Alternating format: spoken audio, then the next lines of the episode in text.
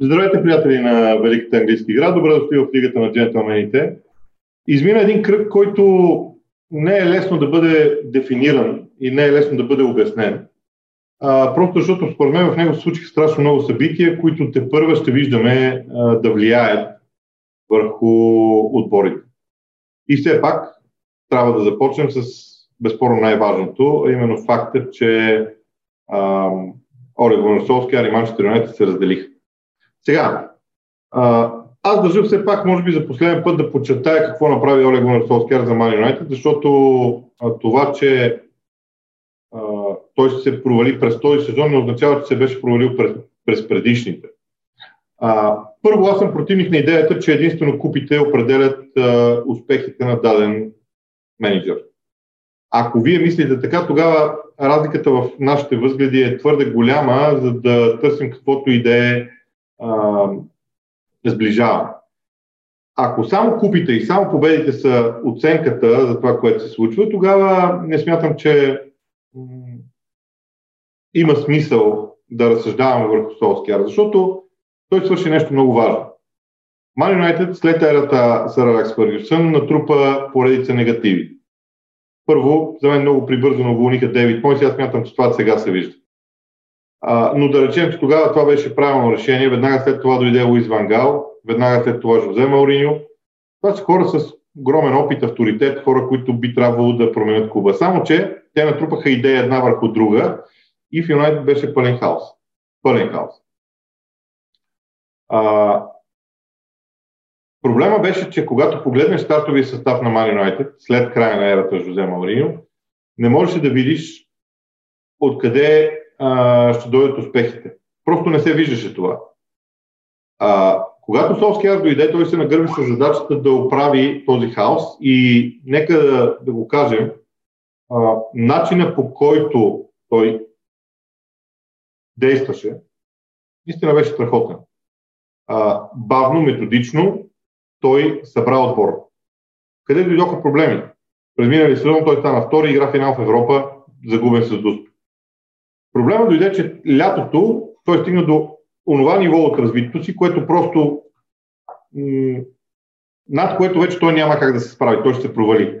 Наречете го ниво на компетентност, както искате го наречете. Но подписано в договор с Юнайтед, клуба му даде нов договор. Така че за мен вината не е в Солскияр, това искам да кажа. Вината е в клуба, в управлението на клуба. И хората, които на, дадоха новия договор на Солскияр и не се разделиха с него лятото, а, имат вината за цялата тази ситуация, която се създава сега. Да не говорим, че привличането на Кристиано Роналдо толкова късно през трансферния прозорец също лежи на плещите на клуба. Ако те го бяха взели рано, да може да се гради състав около него и така нататък и така нататък. Ще ще да бъде различно. Сигурно. Така че за мен проблема, да, Солскияра е проблем, но проблем, който вече е много по-малко и, и беше много, много по-малко Солскияр, отколкото клуба като цяло. Сега, втори въпрос при Мани Юнайтед е какво ще прави от тук нататък. Карих ще води отбора, той си го става ясно това. Не е ясно до кога, защото Соскер също дойде уж временно, ама нещата доста продължиха. Каква е гаранцията, че Майкъл Карек няма да направи 10 мача с 8 победи и 2 равенства и в един момент да се окаже, че той е нашия човек, бивши играч на клуба, шампион и така нататък. Ето тук идва пак ролята на, на управлението на клуба. Да да не забравяме, че в края на календарната година ще има смяна на най-високото ниво в иерархията на Man United и това ще бъде нещо много важно. Очакваме развитието на цялата тази ситуация. Аз обаче смятам, че на Man United им, имат нужда от друг менеджер. Аз би го нарекал визионер. Какво имам предвид под визионер? На Man United не е необходим менеджер, който да дойде веднага да постига резултати, веднага да взима купи.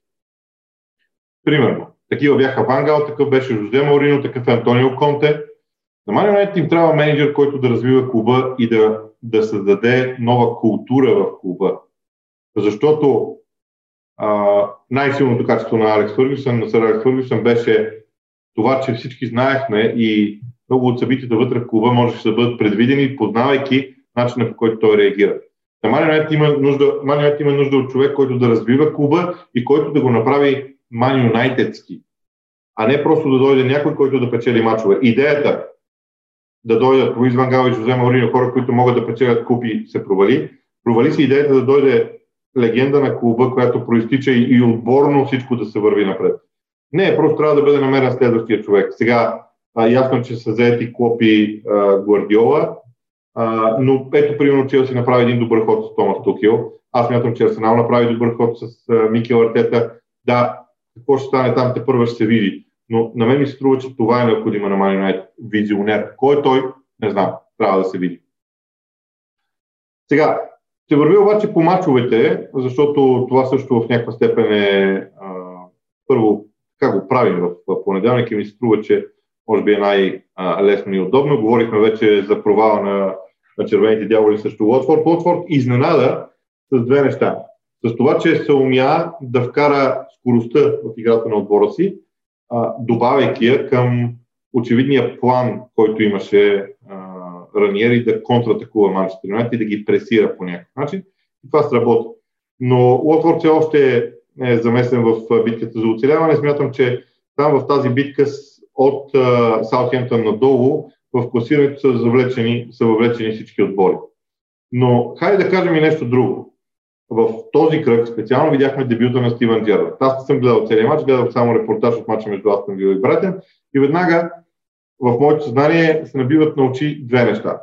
Първо, а, за мен много по-сериозната и по-добра игра на Астон Вил в защита. Брайтън има два точни удара. Общо 6 отправени към противниковата врата. Това е добър показател за играта в защита на, на, на отбора. Между другото, ако се заровим в статистиката, аз ще го направя през седмицата, можем да видим и други неща, които Стивен Джерард да е постигнал вече с а, тима на Астен Вила. А, но тази победа на Вила, тя не може да, бъде, тя не може да служи за барометър те първа какво ще се случва. Само че аз видях а, от репортажите, които изгледах, видях между другото а, доста добро взаимодействие между Оли Уоткинс, Данингс, Емиляно Буендия, търсене на скорост, търсене на нестандартни решения, а, установяване на една много ясна защитна четворка. Говори се, че Стивен Джерард иска нов, край, нов ляв бранител за, а, през зимата. Тоест, той има и възможността, очевидно аз на Вила биха, биха похарчили някакви пари, за да надградят. Те първо ще видим какво той ще направи, защото хайде, нека да го кажем. Аз на Вил победи Брайтън, който е в горната половина на таблицата, а, без да допусне гол вратата си. Това е чудесен старт. Но нищо повече. Брайтън навлиза в някаква криза.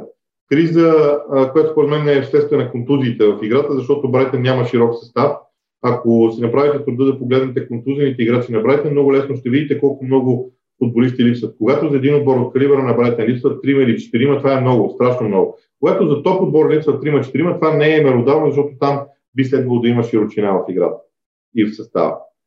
И понеже почнахме по, по линията на менеджерите, на новите менеджери, Норич спечели също Саутхемптън с 2 а, Ето това за мен е, е резултата на целия кръг.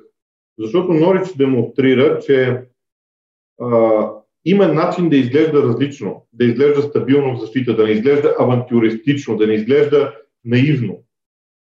Това е бъдещето на Норич. И забележете и нещо друго. Дин Смит вече го е правил с Астан Вила и той може да го повтори. Той трябва просто да го повтори още веднъж.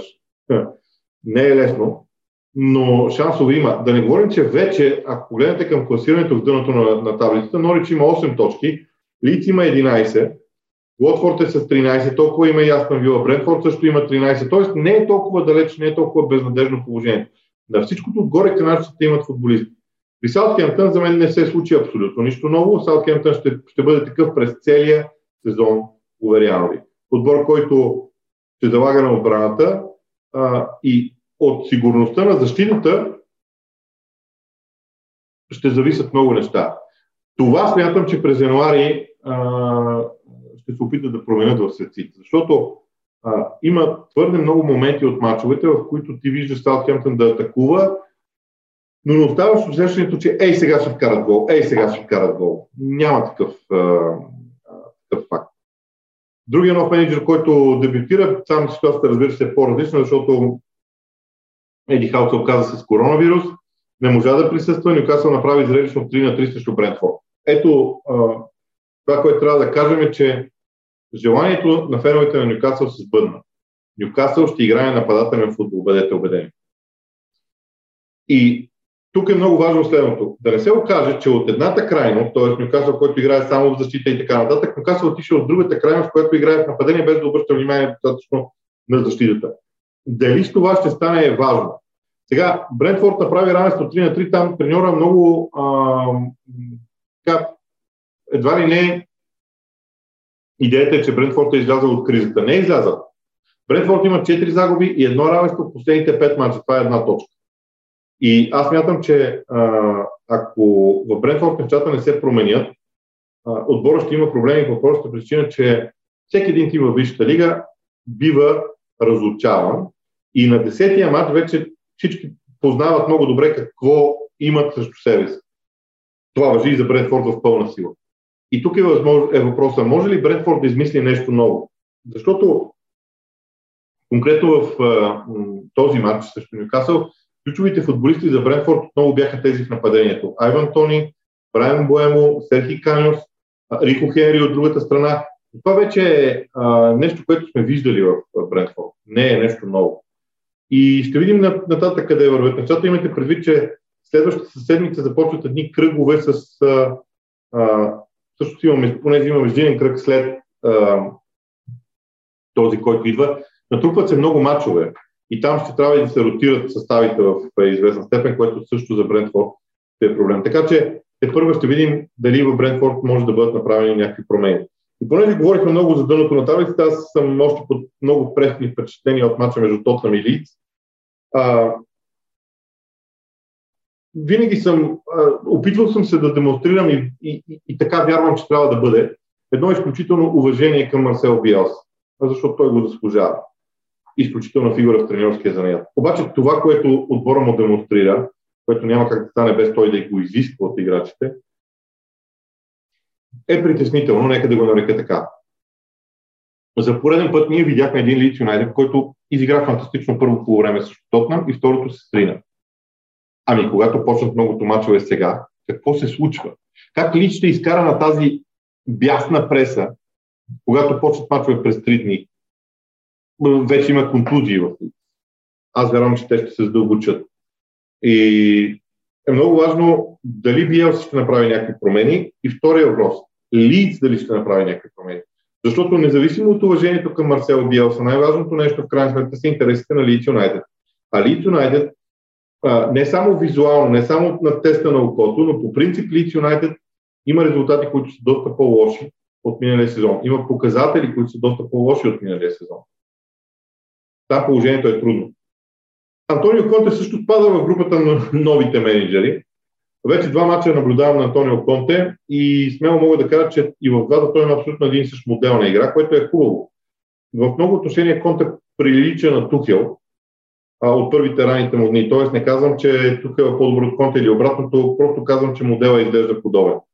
Трима централни бранители, двама опорни полузащитници, които помагат за изнасянето на топката, петима души в предни позиции, като е много важна ролята на централния нападател, защото в Тотнам тя е по-различна, отколкото Лукако в Челси.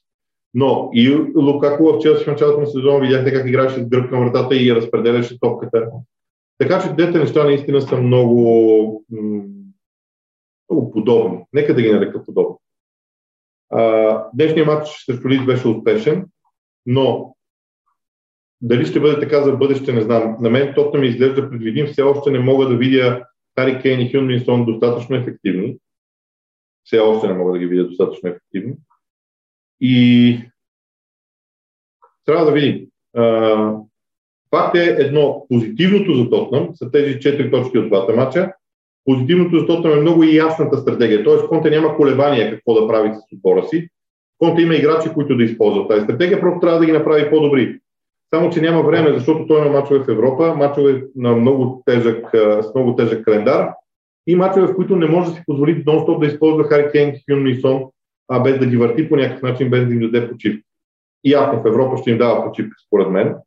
Но това е. Колко Конте може да развие този отбор? Това е голямата въпросителна пред Ашпорите. Може би загубата на Уест от Увърхемптън беше нещо, което изненада. Аз си признавам, че не бях чак толкова изненадан, защото вълците играят хубав футбол, подреден футбол и дори тогава, когато не са на най-високото си ниво, те се умяват да поддържат един баланс. Всъщност, интересното е, че се срещнаха двата отбора, които при, според мен, извън топ 3 във Висшата лига, а, се срещат двата отбора, които притежават най-добър баланс в играта в атака и в защита. Тоест, еднакво постоянни са и в нападение, и в защита. Дали са много добри в нападение и много добри в защита е друга тема, но са подобни а, и качеството им на играта не, не се различава драстично. Има отбори, които са много силни в защита и слаби в нападение и обратно. При тези двата Овърхемптън и Уестхем е, а, това е много интересно, именно а, събирането на, и така стабилността в играта. Увърхемптън се спечели матча. Аз съм гледал пълен репортаж, но направи ми впечатление, че Уест Хем допусна доста пространство зад гърба на защитата си, което е новост за мен. А, може би Увърхемптън успя да дръпне Уест Хем по-близо до себе си. А и да не се заблуждаваме. Увърхемптън има нови футболисти. Сега, а, програмата на Уест Хем Юнайтед, аз се следя още от а, матч с Ливърпул. Те победиха Ливърпул, сега загубиха от Увърхемптън, вероятно очакваха всъщност да е точно обратното. Следващите мачове в Висшата лига са гости на Манчестър Сити, домакини на Брайтън, домакини на Челси, което наистина не е много лесен матч, и след това имат гостуване на Бърли и гостуване на Арсенал.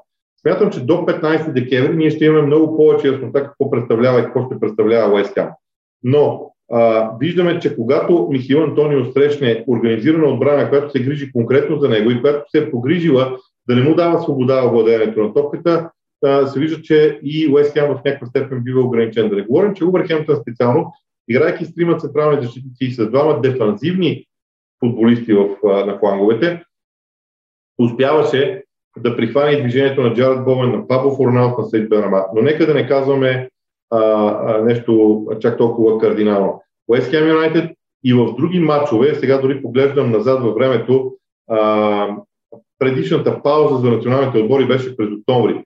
А, когато Уест Хем обаче отиде и спечели срещу Евертън, т.е. не може да обвиним и паузата за националните отбори за проблемите на Уест Хем в този двубой, така че да приемем, че това е събитие, което е нито един малко отборите, които могат постоянно да печелят в, в, в Висшата лига. А, продължаваме нататък с мачовете, защото а, кой съм пропуснал всъщност? Да, Лестър срещу Челси. А, Челси продължава с а, уникалния начин на игра, при който те успяват да печелят точки. Това е страхотно. За мен Челси, аз продължавам да го твърдя, това е лично мое мнение, знам, че феновете на Челси в някакъв степен не са доволни от това, че го повтарям. Но за мен качеството на футбол, който Челси играе, е по-низко от това на Ливърпул и Ман. Но, за разлика от всички останали, Челси е най-високо в Висшата лига по отношение на способността да не допускаш голове и да се възползваш от грешките на съперника. Челси и Тухел печелят това. А, а когато обаче в игра се върне Ромео Лукако, когато Мейсън Маунт се върне към обичайната си форма, вече изискванията към Челси ще са различни. Но вижте, но Челси е интересно явление, защото ако те не допускат голове, а, те ще станат шампиони точно заради добрата си игра в защита и умението да се възползват от грешките на съперника. В същото време Лестър е огромно разочарование за мен.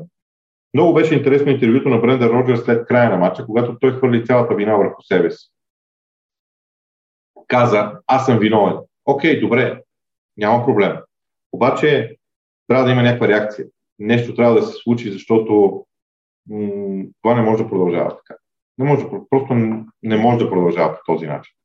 А, имам така усещането, че Брендер Роджерс може би се е надявал да бъде, да бъде така, погледнат за менеджерския пост в Man United, но има нещо в тима на Лестър този сезон, който не е наред. А, има липса на тотален синхрон. Формата на Джейми Варди драстично е спаднала, влиянието на Джейми Варди драстично е спаднало. И ако Бренда Роджерс иска да промени нещата в Лестър, според мен трябва да се върне към абсолютните основи на играта. Основните неща, базовите неща. Да не говорим, че сега с контузията на Юрий Тилеманс там нещата стават много сложни. Сега, трябва да кажа няколко думи за двубой между Бърни и Кристал Палас. Матчът беше зрелище, завърши 3 на 3, но вижте, първо Бърни показва, ако не се лъжи, това е четвърти мач без загуба на Бърни. Бърни показва онази стабилност, която е нужна на Шон Дайши, която той обикновено постига. Горе-долу, между другото, по това време на сезона я постига. Играят до март месец прекрасен футбол. Март месец вече е ясно, че ще оцелеят и се сриват до края. Това е стратегията на Бърни. Така че нищо чудно да видим а, футбол, който е първо, който, за който Бърни ще, за който ще е успешен. А, Кристал Палас обаче, а, между другото, при Кристал Палас явлението Кристиан Бентеке не подценявайте, изключително интересен избор на, а, на Патрик Лера. Той успя да събуди Бентеке и да го накара да вкара голове.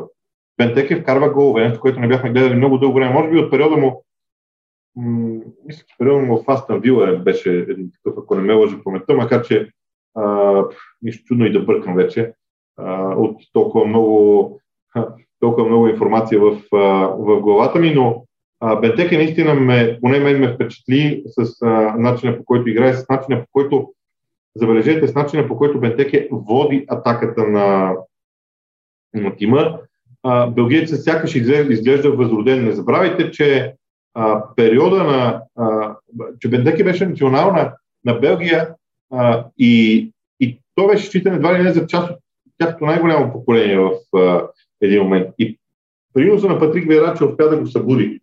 А, в този мач срещу Бърни Едуард е останал на пеката. А, вероятно тази ротация ще продължава, но вижте, Виера си създаде вътрешна конкуренция в състава и Кристо Палас върви напред. Те а, сега пак ще погледна, за да не бъркам с данните, защото не съм преглеждал класирането. Кристо Палас са на 10-то място в класирането с 16 точки. Те са те са в, на път да влезат в горната половина таблица с, с, с съвсем различен стил футбол. Но е факт, че Палас вкарват достатъчно много голове, но и допускат твърде много. Твърде много е бърли да ти карат три гола, каквото и да а, говорим по темата. Сега, а, стигам и до всъщност два мача. Първия Ман Сити Евертън. Сити в този довой демонстрираха, че се завръщат към най-добрите си дни. Там има проблеми. Дебройн е с COVID, има някои липсващи футболисти и Стърлинг днес се събуди. Обаче, аз мятам, че това е периода от този момент някъде, втората половина на ноември, до средата на февруари, когато ние ще се разберем дали Сити ще е шампион. Защото начина по който те контролират развоя на мачовете е уникален. Днес го направиха с Евертън. Почти не позволиха на Евертън дори да си помисли, че може да вземе нещо от този двубой.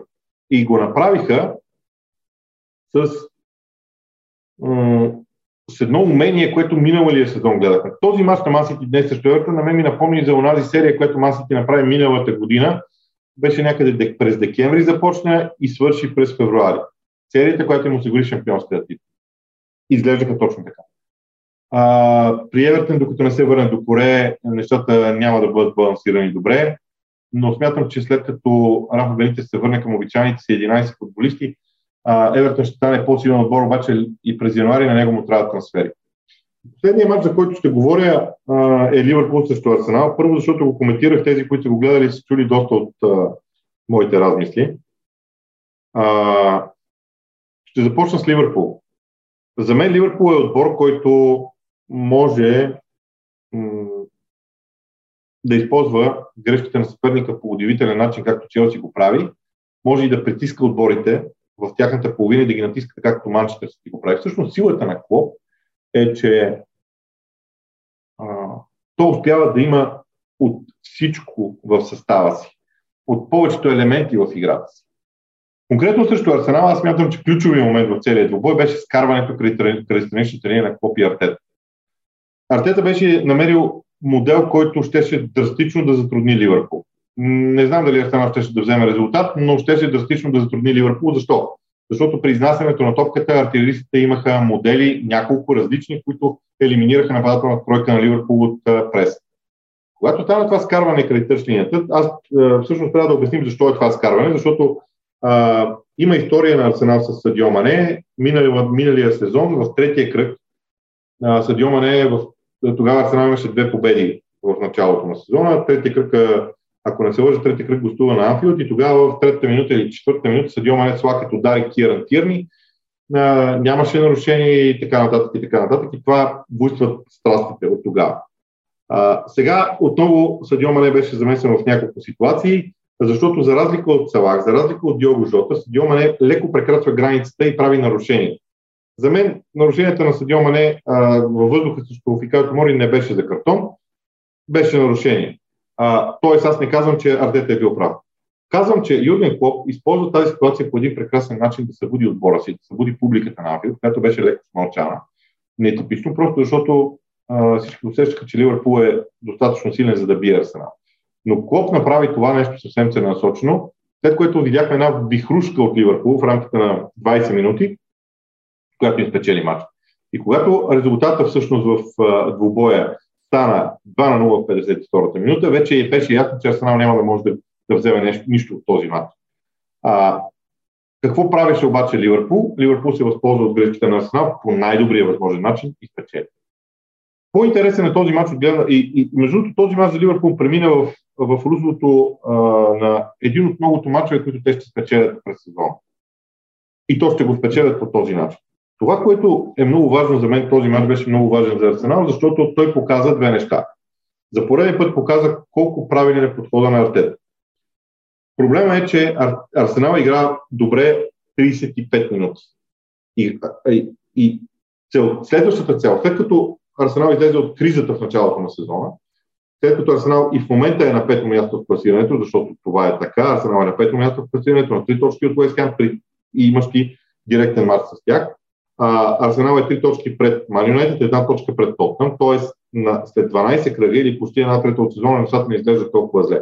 Това, което е важното за Артета е, че той отиде на терените на Масити на Ливърпул. Това са двата невъзможни стадиона за Арсенал, защото Артета ще играе по този начин, той няма да отстъпи. За мен Арсенал игра 35 минути страхотен футбол на Както искате го разглеждате. И после рухна. Това, което е важно, да видя в следващия месец време до 1 януари, Арсенал да играе по 60 минути така. После те да станат 70 и да се намери начин, в който някъде през февруари Арсенал да може да прави 90 минути по този начин, с нови попълнения, разбира се. Така че тази загуба на Арсенал, макар че като цифрово изражение напомнях на предишните с Челси в Ман Сити, беше много различна от нея. Не случайно от вчера насам много хора казват и сочат към позитивите, а не към негативите, както беше в началото. Защото се видя играта, игра, видя се стила, видя се идеята. На Анфилд много отбори ще отидат и ще бъдат бити. И то лошо бити. Това не е, не е лошо, просто Ливърпул е много силен отбор. Ливърпул за мен е един от двата най-силни отбора. Дивизията те бие Ливърпул в момента на у дома, там на Анфилд, не е толкова страшно въпрос, е, че ти си показал цялата идея за игра. Това е всичко от мен за този епизод. Стана малко дълъг така обикновено с обзорите, но пък имаше и така, драматични събития. А, очаквайте ни отново в, а, на среда вечер или в четвъртък сутрин с а, Ивайло Цветков с поредния епизод в а, Лигата на джентълмените. От мен, довиждане.